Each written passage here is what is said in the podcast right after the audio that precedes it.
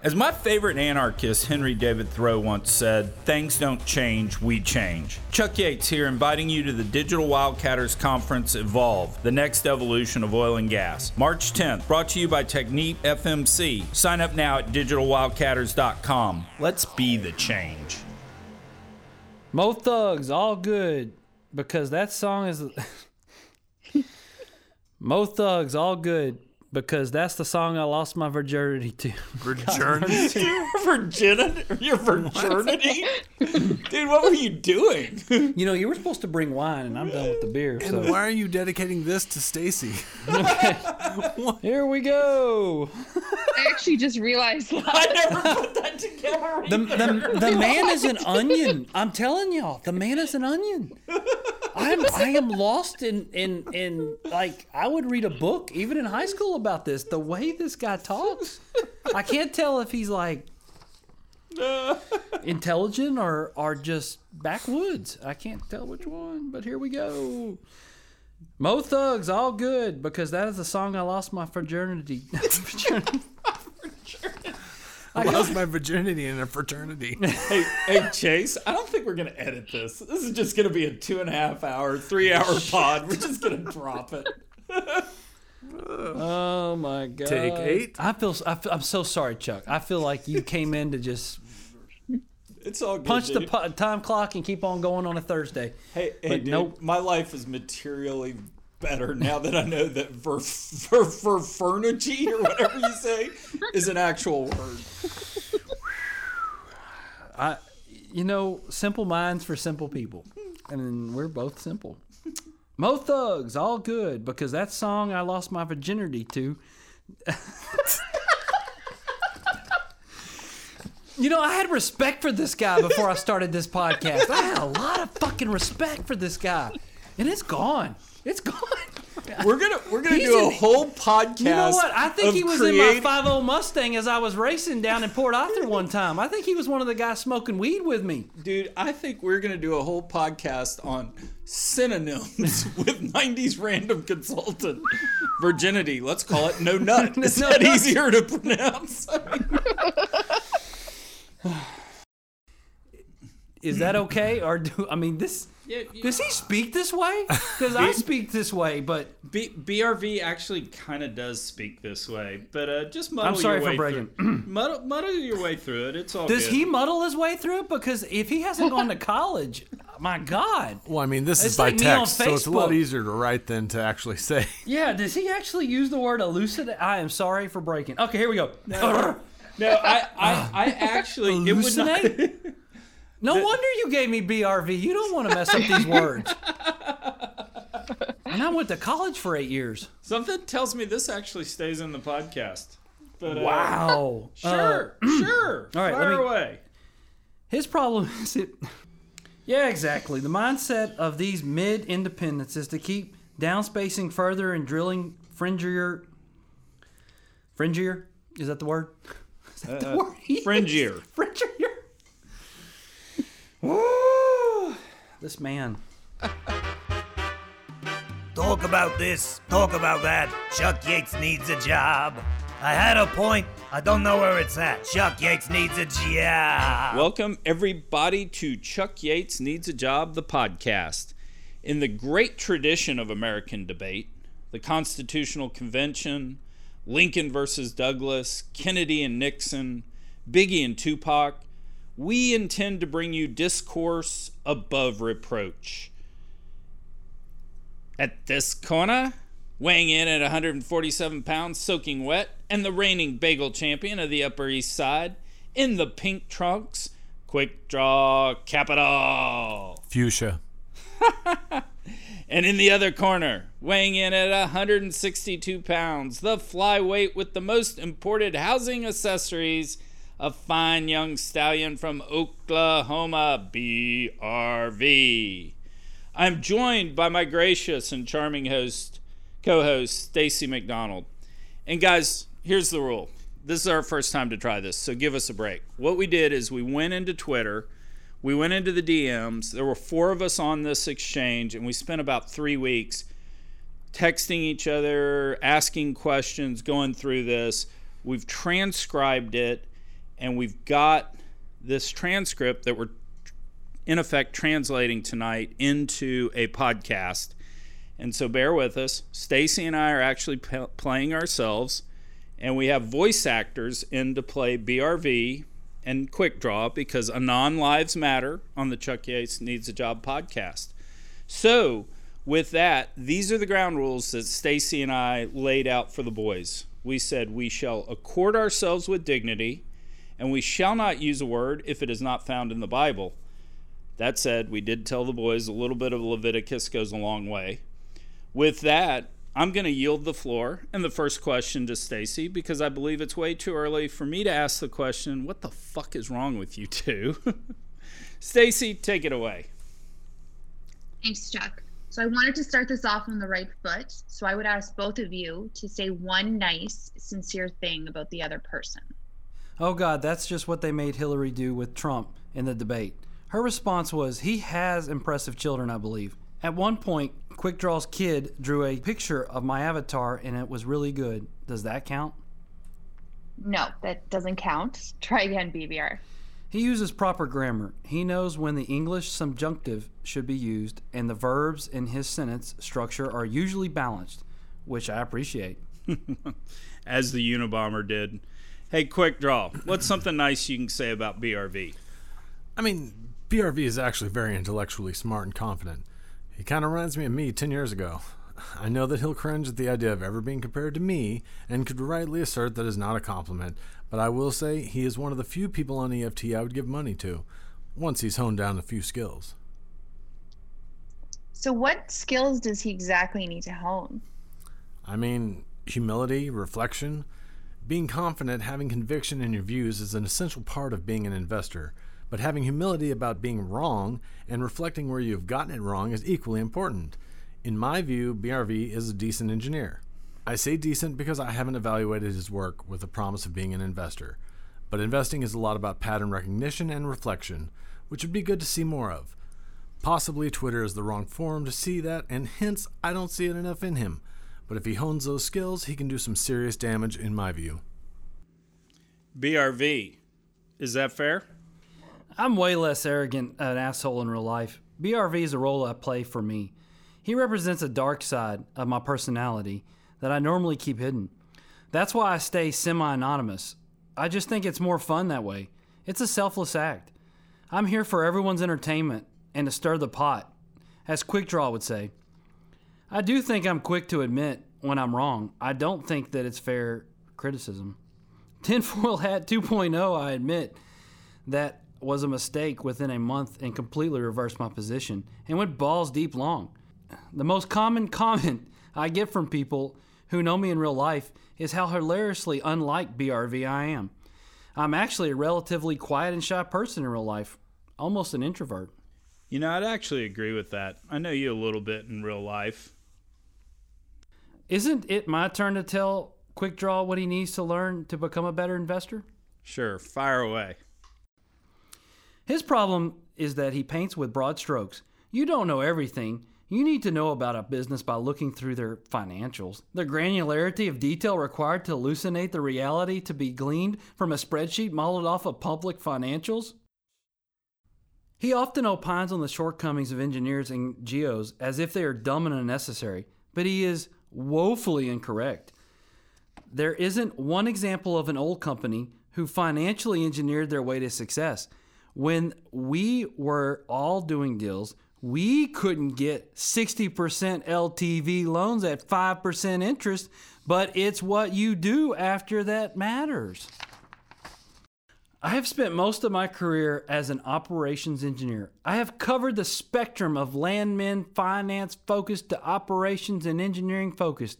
The ones who focused on operations are rich, the ones who focused on the finance stuff are all here broke. Financial engineering is the only is only there for margin enhancement and luring the suckers. If your business model is good and you make money, then you don't need exotic financial engineering. It was a good rant. Um, switching gears a bit. So, what's your view on for both of you? What's your view on Aubrey McClendon? Good, bad overall? And you know, looking backwards, thinking about the sentiment change that's happened towards Dale in the last couple years, has your view towards him changed at all? I've never liked the guy. Just a standard OKC promoter cut from the same cloth as his Anadarko Boom OKC ilk from the 70s and 80s that used to promote 400% of well cost. Over financialized everything he touched because he wanted to empire build instead of create a real business. The one call he made correctly was his natural gas acquisition spree that ran up through 2008. If he had pulled his chips off the table after that big win, he would have been a genius. However, it's the gambler's mindset. Every time you win, you double down. Then eventually you will lose it all. Not only did he double down, he used leverage to triple and quadruple down. That model loses every time. Quick draw, what do you think about Aubrey? I caveat my response with having known Aubrey personally for a long period of time. Let me start by saying that he was a visionary and a man with a lot of passion. He was charismatic and commanded attention. His contribution to our business is undeniable. He was, however, fed by his engineers and geologists, and in turn he put more pressure on them, and thus the cycle escalated on what was technically and commercially feasible. He was not a prudent risk manager, but as Charlie Munger says, show me your incentives and I'll show you your behavior. That was Aubrey's downfall, starting with public markets and ending with PE funds. There were some very notable funds who fed him post Chesapeake that continued to feed his acquisition spree without the right guardrails. I try to stay away from hyperbole like financial engineering because it sounds like creating a boogie monster to rail against. I prefer risk management, which is key in our business. That was his downfall, right from hedging or lack of to buying huge swaths of acreage before its commercial viability was determined. But let's not forget, while Mitchell unlocked fracking, Aubrey commercialized and scaled it. Think Marcellus and Utica and Haynesville. Putting aside spacing issues driven by parent child relationship, he was the OG and catalyst to the subsequent technological changes, which are distinct from commercial realities that unfolded driven by poor capital structure, poor engineering assumptions on spacing and type curves, and commodity prices. As an engineer that actually worked for Aubrey, I can tell you with 100% certainty that that was not fed by his engineers and geologists. I still have my old emails from Chesapeake saved where we would have mandates rolled down from Aubrey himself telling us to increase EURs on wells to some arbitrary number that he created himself because that's what it took to justify the play.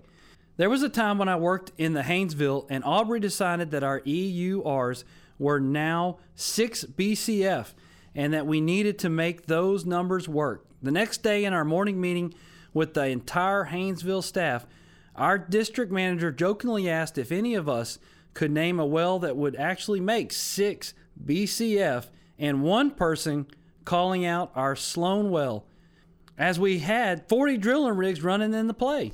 Did you all say no? All the engineers and geologists eventually covered, as you will note. He put pressure on engineers and geologists, and they acquiesced and the cycle escalated, making its way to Wall Street, where very few questioned the validity of these assumptions. Yours truly figured this out and hence never invested with him. I would have liked to see the engineers show spine and intellectual integrity. Chesapeake was a public company. The engineers had access to the same whistleblowing tools that the Exxon Reserves engineer used recently. Come on, do you really think that a junior or mid level engineer could take on Aubrey without dire career consequences? Well, well, this is not about BRV. This is about the system and department. I've seen junior engineers stick with it, but it does take exceptional spine and integrity and courage, and most often those people do well in the long run. But the whole thing escalated here, and no one told the Emperor that he has no clothes. I don't expect junior engineers to stand up to Aubrey, but I do expect them to say this is not real to their supervisors and let this roll up, else this becomes the definition of a pyramid scheme. As a rule, hence, I have avoided engineers from Chesapeake and my portfolio companies for this exact reason. So, to your point on incentives, people always say, hey, Aubrey believes, he bets it all, he buys on every offering, was a very common refrain from the investment banks. I think it was overlooked that his wife was an heir to the Whirlpool fortune. Was maybe all his bravado driven by quote unquote house money? given that he would still lead a great life because of the family worth outside of his personal Chesapeake holdings? I mean, he would live a great life regardless. He made good coin as CEO. He was not focused on the downside, I think. All right, let's switch to valuations. What should an oil and gas company be worth these days? In the public, in the private? Hmm, that's a good question. I view an oil and gas company as an income product and not as something speculative to send to the moon. I try to buy assets with a finite time for return of capital on cash flows. I try to buy assets with a finite time for return of capital on cash flows, a significant chunk of it which I can hedge. As for the discount rate on those cash flows, depends on externalities like ability to cut costs and upside potential. But return of principal is my single biggest area of focus. I don't understand how traditional PDP buyers will buy assets where in seven years they get 50 to 60 cents of their pr- principal back. This whole industry has been playing the terminal value game, hoping for the bigger mullet buyer to come along, which is a good segue into public companies, the traditional mullet buyers. I view public company valuations as purely speculative given how they trade. The same discipline needs to apply. Also note most of the time people are not subtracting G&A drag in their NAV calculations.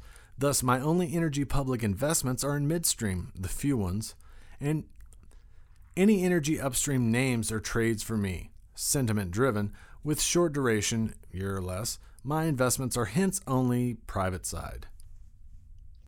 So quick draw. Do you hold assets in perpetuity in investments? And if not, you know, how do you exit these things? We hold assets for long duration and then assume a sell at around uh, PV 20. So are most of your historical asset sales into public vehicles or private operators? Historically, the big advantage in public markets was that the price maker was clueless, dumb asses on Wall Street. I refer to them as spreadsheet people who are the product of the investment banking culture, the one that believes modeling an oil company is no different than a retailer or pharmaceutical company, which is dead wrong, of course. Therefore, as could have been expected long ago, they all got their asses handed to them, went broke, and now they are no longer market per- participants. As of the last downturn in the last half of 2020, they were all shaken out of their businesses. So now you have to think about who the market participants are and who are going to be the price setters on these equities. And that is not fundamental traders, it is generalist and technical traders. Those who are smart and adapted their strategy to account for the last few months, it has served them well. Going forward, there will probably be a return to fundamentals in the second half of the year. By then, I expect that oil price has run up and you have missed any real opportunity to make good returns on your invested capital. If you aren't balls deep long in E&P equities right now, then nobody should be paying you to manage their money. It's not really a question of if anymore, just a question of scale, timing, risk tolerance, and beta. Oil price will go up and public equities will respond in a big way in the next 12 months. I can tell you that with 100% certainty. Okay, can I interject real quick, Yeah. BRV? Can you tell me where in the Bible it says balls deep? I I'm pretty sure it's in Leviticus. I mean, there there there there's some bad stuff in Leviticus. Old Testament. And God said to Moses, Yeah. Do not go balls deep. Look, Okay, fine. Look, you know what? You Tex, you New York Texans need to stay out of it. No, it, it, is he a Texan? No, one minute. Is be- he a Texan or be- really an Oklahoman? No, he's really an Oklahoma. My God, he speaks like a, a East Texan from Tyler, Texas uh, pulp factory that I've dealt with before. That's how he sounds. He does. He sounds like an East Texas pulp factory machinist. Ch- Chase has actually heard the real voice. And uh, Sounds like a chicken sexer. like I, I, I almost like when I talk, like he's trying to be me, you know, refined, but at the same time, he's got that twang to him, like the guys I talk to at the refinery. Like, motherfucker, you gonna go to work or not today? He uh, That, that's what he sounds like almost. it, it it is kind of ironic that the refined nature of his speech is also apparent in East Coast liberals that he rails against. I will give you that. That is very fair. I think maybe So- these two people are the same person. Maybe so. Maybe so. Sorry. All right. Go ahead, Chuck. Your turn. Yep. Why own the E&P companies? They will drill shitty wells, dilute you with massive equity offerings. Why don't you just own the commodity straight? Beta. You want the beta. And like I said, there are no investors left in domestic US E&P, so there's no point focusing on fundamentals. You got to know that nothing catastrophic will happen in the next 12 months, and then you will be out.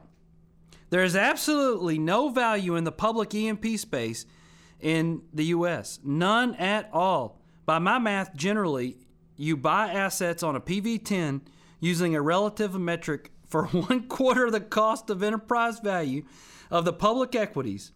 These guys are almost all technically in default now. The wells will get worse in the future, and inventory is orders of magnitude smaller than what the public markets believe.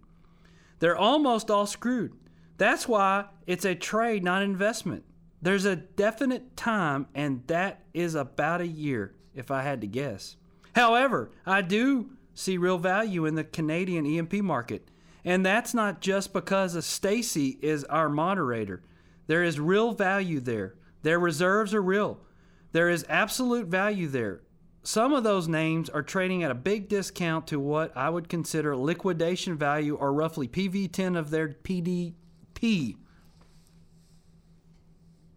So, do you think the US public companies know that that much of their development portfolio doesn't meet any hurdle rates? And then, if that's the case, isn't this just an argument that they will return all that free cash flow to shareholders because they don't actually have any viable investments? Little do people know that the wedge is not a terrible dinner salad. It is also the most destructive force acting on E&P companies in the U.S. Basically, is a required amount of production needed to offset the natural decline of your producing base. This is usually how E&Ps are creating capital budgets, which is completely and unfortunately independent of any question of return metrics and hurdle rates. You know, I've always viewed it as death by money forward economics. We bought the acreage. Oops, maybe it wasn't worth it. But screw it, the drilling will still meet our hurdles going forward. You know, our crap results aren't that good to date, but hey, at least we'll meet our hurdle results on the completion cost. Oops, hey, look, we just drilled negative rate of return stuff. Yes, exactly. The mindset of these mid independents is to keep downspacing further and drilling fringier acreage until the money is gone. Whiting was a perfect example of this. They downspaced their good wells into being shit wells because they didn't want to let their production decline. They had to get the wedge. So I don't believe that there will ever be significant FCF spun into the investors in the US E&P. I think they're all operate for their banks and bondholders now and probably forever. You know, I have to agree with you. I'm also have been very skeptical of this kind of newfound US E&P discipline. Obviously, I look at it like because I'm from Canada. So it took Canada probably close to 3 years after the initial downturn in late 2014 to really start recalibrating their decline rates and unfortunately, I think the US kind of begrudgingly slowed spending, but only really because of COVID. So I'm not convinced they really changed their stripes. And even in the context of that, I could point to Meg. Take a look at the chart debt and product versus oil price. I'm telling you, it's a good chart. On the debt asset value metric, they might look great, but they have cut debt from 3.75 billion to 2.4 billion in 5 years while growing their production for 55 million barrels per day to 90 million barrels per day. How many U.S. E&Ps have 40% production rates profile while cutting debt by 45%? While oil prices have averaged mid 50s over that time frame, that's pretty cool. Yeah, I totally agree with Meg. I mean, disruption has created value in Canada. The lack of capital access is due to what I call um, the Permian capital vacuum. And this really caused a complete makeover of the industry. I mean, it takes a lot of time to recalibrate your business. And I just don't think the US E&P has had enough time in the penalty box yet. So I just wanted to change gears again. One other phenomenon that I've seen from lower realized pricing and lack of capital is what causes what I call idle engineers. So when times are good, you know, no one really cares about AFEs, but now the operators are really looking hard at all aspects of spending. I think there's many E&P engineers that have good ideas on where to lower costs and trying to find value. So maybe both of you could comment on what you think the operators could do to improve their operating capital costs. Or do you think just given the downturn, everyone's kind of running as lean as they can already? And sprinkle a little bit of technology if you think it's applicable on the last question as you answer. So, I don't love drilling, so I'm not well situated to comment on drilling efficiencies. On OPEX, I've been surprised that we're able to cut costs, often in, excess of 15 to 20%, even after acquiring from efficient operators. A lot of the engineers over the last 5 to 10 years have focused on fracking and not on plumbing. Different skill set. And I feel that there's a lot to be squeezed out there with the right pair of hands. You have to recognize one thing about the E&P upstream business. We're price takers of our product, and we don't need to sell our product. Hence, we as an industry are more complacent than most. You see a nine day difference in commerciality in the same ecosystem going from an upstream operator to a service company guy. They run their businesses way more leanly because they have to compete and sell their product. And hence, I don't think upstream businesses are inherently that lean, though their driver should be to be the lowest quartile OPEX, CAPEX entity. All right, BRV, what does the engineer think about that? Yeah, we're approaching the end of the technological improvements in operations. There's a logistical limit to these things, like cars safely driving with an 80 mile per hour cap for decades now. Drilling days are probably as low as they will get. Not to mention the law of diminishing returns kicks in. Cut 10% off the 30 day drilling time is significant. Cut 10% off of 10 days and it has less of an impact. But the fracs won't get any bigger. Recovery factors won't get any higher. Well, EURs will drop probably dramatically on a going forward as operators are forced to downspace stuff they shouldn't be downspaced and drill fringe acreage for the wedge. Okay, this next question's for both of you. So, what is your favorite onshore play in the US and why? And also, what play do you think is the most overhyped? And please try not to say something obvious like Alpine High. If you're a long term investor, I think the Haynesville is underrated. Marcellus economics will rapidly drop to second tier as Cabot, Range, and Antero, etc., are coming to the end of their tier one inventory. The Haynesville wells become the most economic gas wells in the nation and fuel the next 20 years of gas consumption. It's a tricky one to play. But I think Chesapeake actually probably worth owning after they emerge from bankruptcy with a clean BS. Balance sheet. Balance sheet. as soon as I read it, I said balance. All right. But I think Chesapeake actually will probably be worth owning after they emerge from bankruptcy after clean balance sheet. They still have Marcellus inventory, but piles of Haynesville would make a nice acquisition for someone wanting to be in the domestic gas for the long term. Williams also a good long term hold because of the Transco gains, importance as the Northeast volumes start to decline and the Gulf Coast gas wants to move northeast. More overhyped is definitely the Delaware. That oil is too volatile and spacing assumptions are ridiculous. There are two decent pockets, State Line and Lea County, but that may be only for another two to three years inventory max. You know, I'll agree with BRV on the Delaware being very, very hyped, 100%. My favorite onshore play is actually the Uinta. Produces wax and diesel desired by refiners. The issue with the play is egress, but for cost of drilling and economics, definitely my favorite sleeper play. What do you guys think about hedging? Are management teams and investors on different pages as it comes to hedging? I could see management liking hedging, stability of cash flows, etc. As an investor, I could see wanting to have exposure to the commodity. And if the tail isn't going to be aggressively drilled, then how much exposure do I have to the commodity if all my PDP is hedged anyway? It's the opposite on the private side. Management teams want to gamble and play for swings. Investors need to lock returns to get return of capital. At least that's how it should be. Play for volatility with your terminal value if you want. Lock in certainty of cash flow to fund capex and return of principal. On the public side, management teams are degenerate gamblers and want more cash flows to justify better lifestyles and bonuses. Investors indeed want exposure to the volatility, or used to when commodities went, went up right. Bad, bad formula. Suddenly now they have found religion because the mark to market looks bad. Your average public market investor is a suit who works for a mutual fund and just does not want to lose his or her job today. Another reason why I try to almost never own public E&P stocks. All right, guys, let's shift gears to politics. And I want to take this in a different direction than most political discourse today. And here's what I mean I'm the oldest of four boys, and my dear sweet mother Sally was the absolute best at keeping the peace. She did not do it by being a dictator, but she put in place checks and balances. So, like, if there was one Snickers left, Chuck, you cut it in half. Kenny, you get to choose which piece you want first. So each day of the week, she designated a different brother to get to choose dinner. She spent a lot of time preaching to us look, you can do that, but the ro- the roles will be reversed one day. I think that's why I've always been good at getting along with folks, particularly people with divergent backgrounds from my own.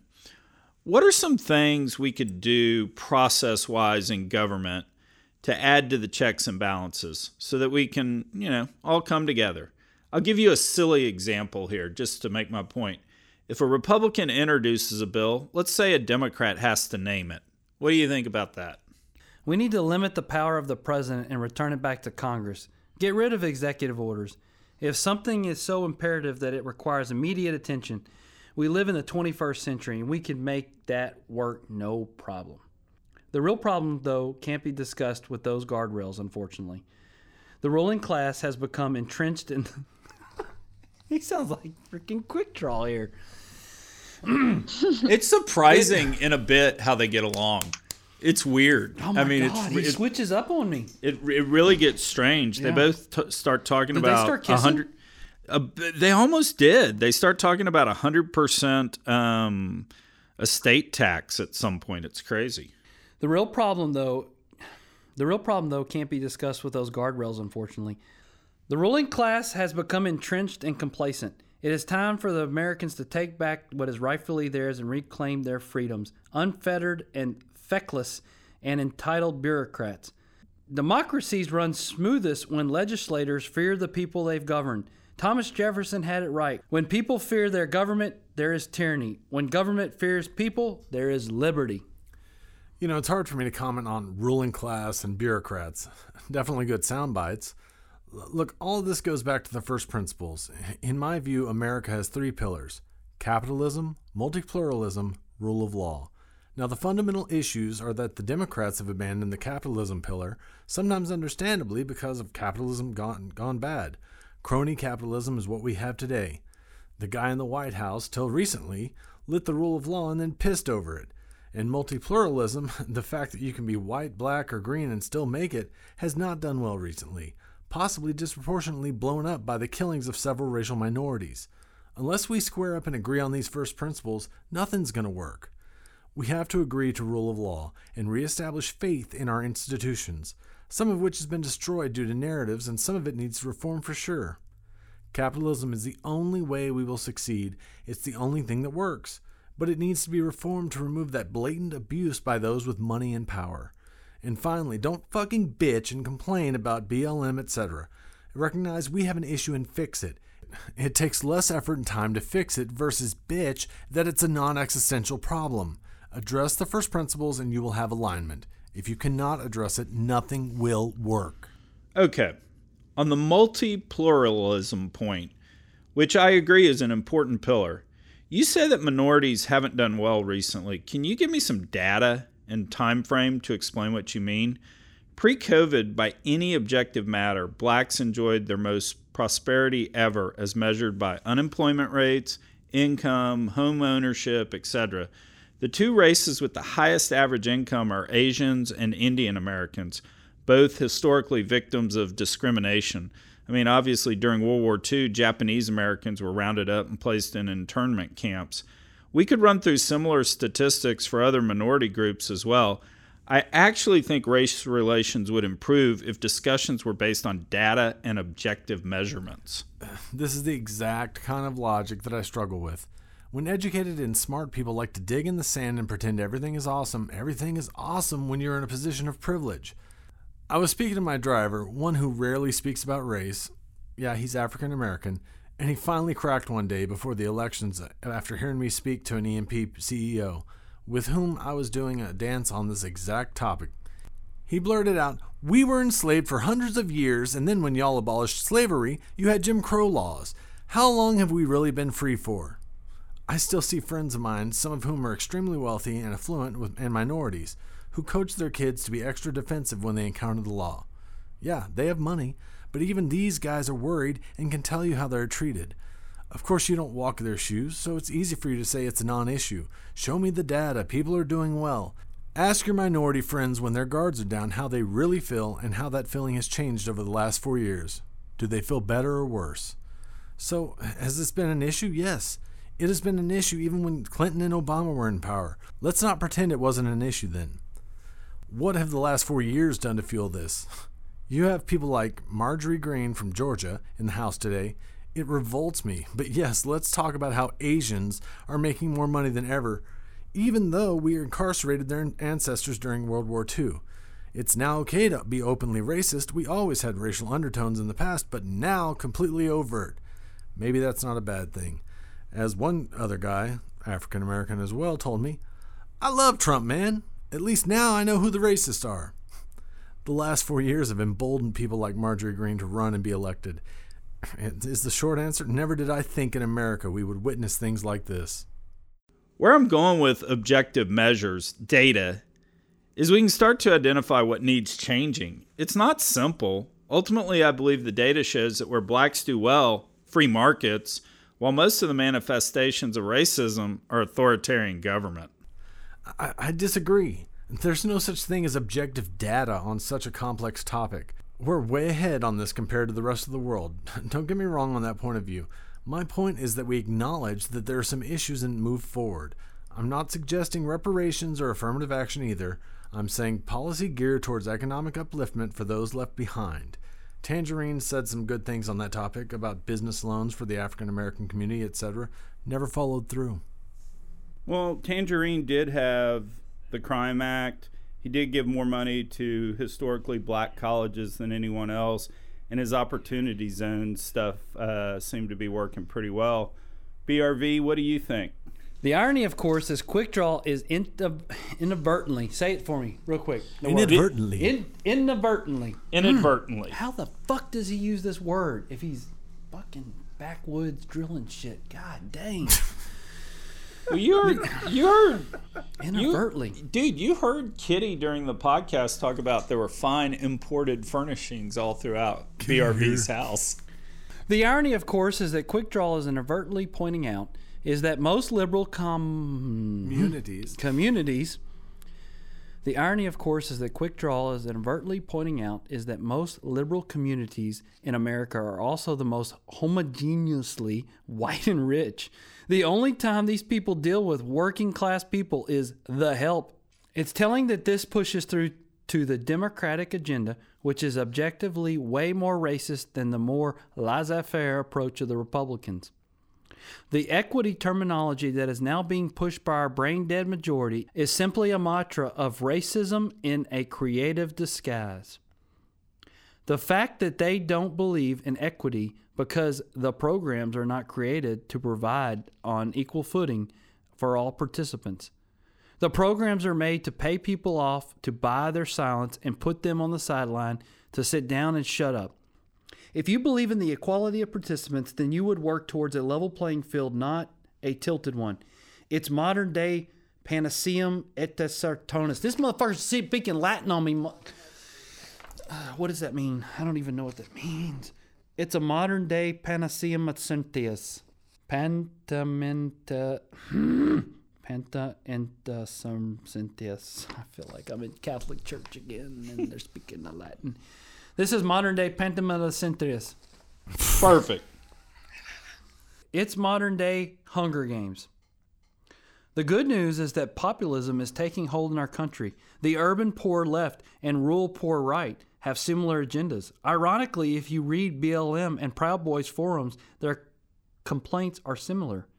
Ubiquitous and persuasive and accurately accounted for, albeit each side has some strange parts of their agenda that are extreme and frankly strange. The attention needs to be turned on what actually is holding people back the major and entrenched institutions of America.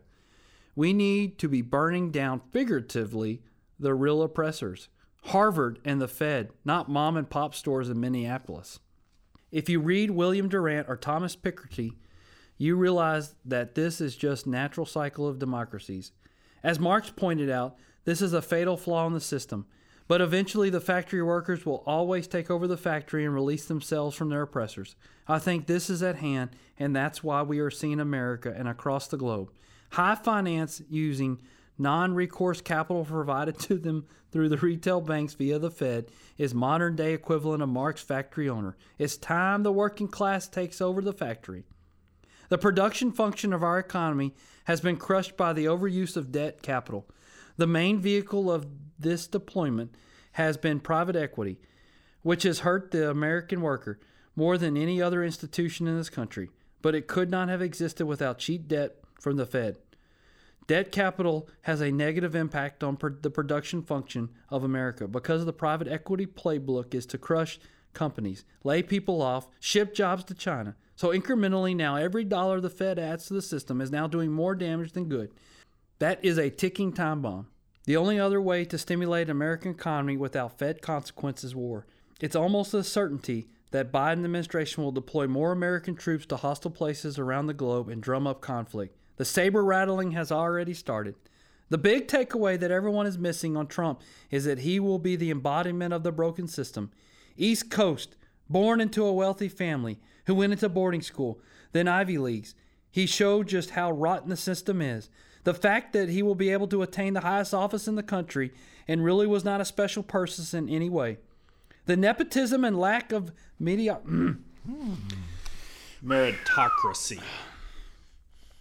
The nepotism and lack of meritocracy. Oh my God. this motherfucker. I understand why you got the lowly '90s consultant to come in to do this.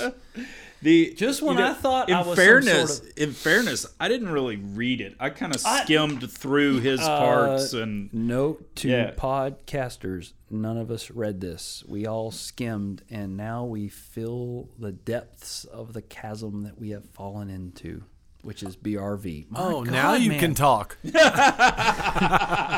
that normal? uh, that's my normal speaking if I was like doing a podcast, but I, I'm blown away. Uh, whew.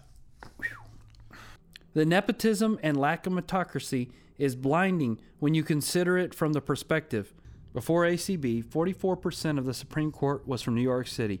How does a city with 2% of the population control almost half the highest court in the land? This is not a representative democracy anymore. Man, there's some serious hating going on here. Lots of terms like East Coast, elites, entitlement, New York City, MBAs, not yet thrown into the mix. This is where you often lose me. Starts sounding like rhetoric. I don't disagree with valid points around growing inequality, which is ubiquitous, but I don't hear you bagging on the folks who live in River Oaks. It's always the coastal elites where some of your good arguments start losing objectivity. Hey, this is where the discussion often turns ugly, and it's hard to avoid. To take Quickdraw's side, no doubt that words like coastal elites et al. can be used as marketing spin to disguise hate and racism and anger, no question. But to take BRV's side, it's horrific to be called a racist when you aren't. I think that term is thrown away, thrown around way too often and indiscriminately, and maybe indiscriminately isn't even the right word. I want to give you one example from my lifetime. George Bush the first used Willie Horton in an ad against Michael Dukakis. I think it's fair to say, at a minimum, it pandered to certain racist attitudes of some voters. Bush was denounced for it. And well, to be fair to Bush, the ad was run by an unaffiliated PAC, and upon its publication, the Bush campaign demanded it to be withdrawn. But Lee Atwater and Roger Ailes clearly wanted to use it.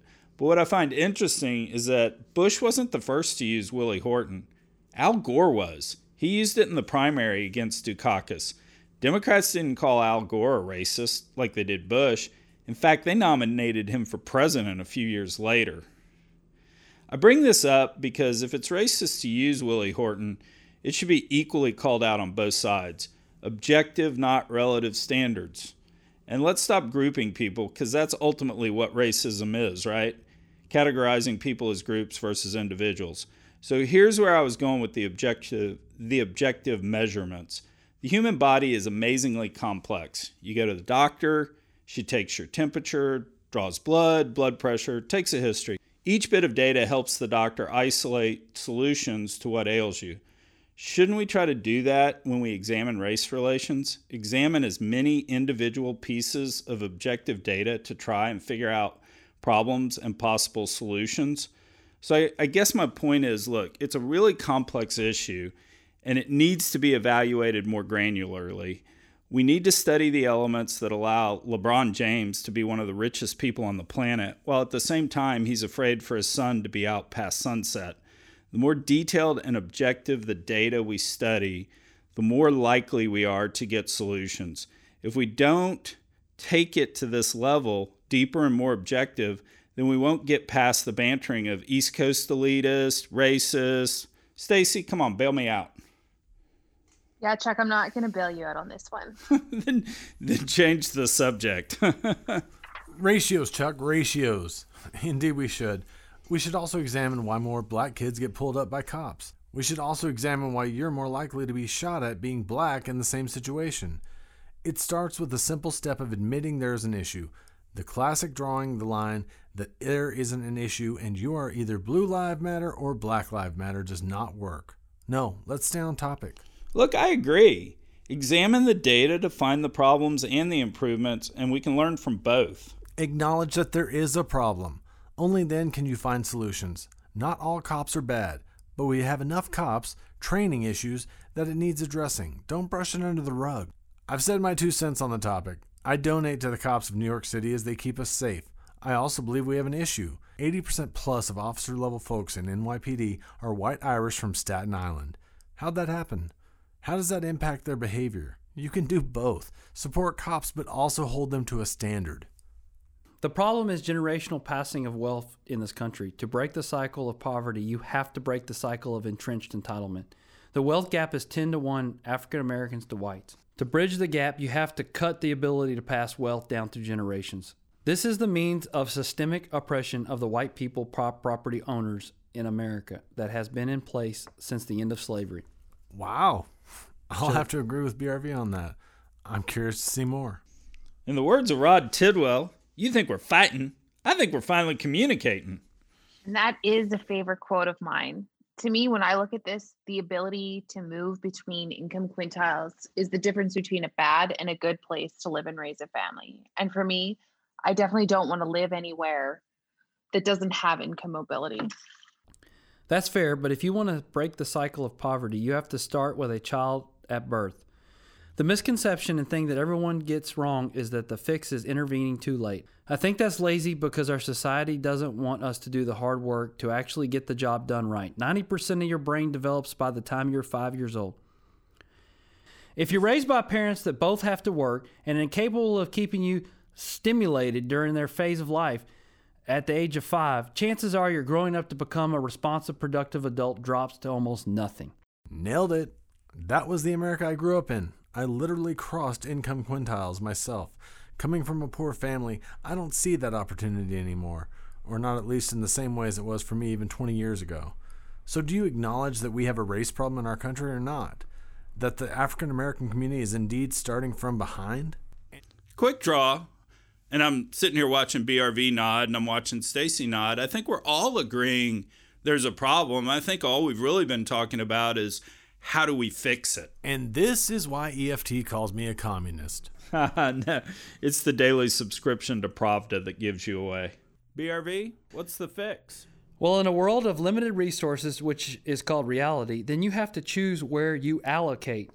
We have chosen to allocate to late in life programs. I do have real questions about how we project quality of life onto other people because we see how we grew up and think that is what quality is. I lived and worked in the poorest parish in the poorest state in the U.S. I was in the field all day driving around and I would talk to people in the small towns who had nothing and they were dead broke. They were probably more content than the average engineer that I've worked with over my career. And yeah, perspective matters. You know, I think we've gone a little off track. We started with the concept of racial issues or not, Seems like we're all in agreement that it's an issue overlaid with and also exacerbated by socioeconomic issues. So when I see a large portion of EFT say racism is not an issue and BLM is bullshit, I cringe. I agree that Antifa hoodlums are morons, but so are the Proud Boys. But don't live with this smug view that we don't have a race problem, also coming from bad apples in the police force, period. From what I can gather at this point, the big cities must be where all the racists are. Where I'm from and where I lived my whole life, we all live together in harmony. Our police are polite and kind and treat everyone with respect. Basically, no issue. Ha! See, right there, you blew it. A lot of the incidents of BLM also happen in smaller cities. Alabama still has segregation of schools enshrined in the state constitution. I can't speak for Oklahoma. I love the diversity that I see in Highland Park. Don't get me started that y'all live in harmony. Seems like you guys are getting along great. Ha ha ha ha. As the host, I must declare a winner of this debate, and it's clear and unanimous. The winner by knockout, Stacy McDonald. Hey, one last thing, and it's a new thing we've been doing on the podcast. I've asked each guest to come on and provide a playlist, and then on the pod we discuss the songs, what they mean, etc. Let's do a quick limited version of that. Quick draw. Name a song or two that means a great deal to you, and then tell us why. BRV, you're on deck, and Stacy, you're in the hole. Can I dedicate my songs to Stacy? BRV, I think I'm more uncomfortable than Stacy is right now. No, you cannot dedicate your songs to Stacy. Quick draw, go ahead, man. Father and son, Cat Stevens. My dad means a lot to me, and he's fairly old. He did everything for me. He was a hard working engineer and made sure I got the best of what he could afford. I have fond memories growing up. Not rich, but happy. Possibly happier than I am now. And when I had my child, my firstborn, I realized what it is to be a dad. And every time I listen to that song, I always choke up, thinking of my old man and hoping that I can be a fraction of that to my son. Dude, that's good stuff, Quick Draw. You know, I had a client back when I was at Stevens, really good dude. Unfortunately, his father passed away while we were working on a deal. And I think half of our late nights on that deal were like one part deal, three parts therapy. And I'll never forget one night after we had a drink or two, he looked at me and said, That's the last bit of free advice I will ever get in my life. Kind of cool statement. BRV, what about you? Mo Thugs, all good, because that is the song I lost my virginity to while I was on repeat in the back seat of a Jeep Wrangler. Also, Righteous Brothers, Unchained Melody, because my four year old calls it the beautiful, beautiful romantic song. And I ballroom dance with him to it and sing it, which he thinks is the funniest thing on earth for some reason. And he's the cutest kid ever to live. Oh, dude, that's cool. It's so cool to dance with your kids. My song with Sarah was I Just Want to Dance with You by George Strait. Keep that routine going because one day you'll pick up your kid and it's the last time you'll do it. I fear that that's happened with Sarah, my 15 year old. So, Stacy, what's your jam? Well, thanks to BRV, I just played Mo Thugs, so now I have the mental picture of him back in the in the Jeep Wrangler. Um, you know, both of these are a pretty tough act to follow. So I think for me, I have two, but they're kind of the same. First would be Alabama Shakes This Feeling, and then finally Eddie Vedder, Hard Sun. You know, I listened to both of them a lot uh, when I was going through a really challenging time personally and professionally a few years ago. And I didn't think I could actually ever listen to those songs again just because of how they were related. But I think I can listen to them now and, you know, they make me smile. So, you know, now I'm I'm happy when I listen to them. So I know I'm going to be okay. Yeah, no doubt music can serve as therapy. One of uh, my best friends, James Broach, died of brain cancer, and I used to listen to the song My Chemical Romance's Cancer, which was about a obviously a cancer patient dying, and uh, used to cry during that song. And now when I hear it, I actually smile because I realized how blessed I was to know James and and how great he was. So, Stacy, you were awesome. Thank you so much for doing this. Uh, quick draw, BRV, you guys were great. I think this was a lot better forum than 140 characters a piece on Twitter. I think we got to flush some things out. Hopefully, we're going to do it again. And I really appreciate you guys doing it. By the way, audience, we're going to bump out here with the music, but you might want to stick around afterwards. Take care.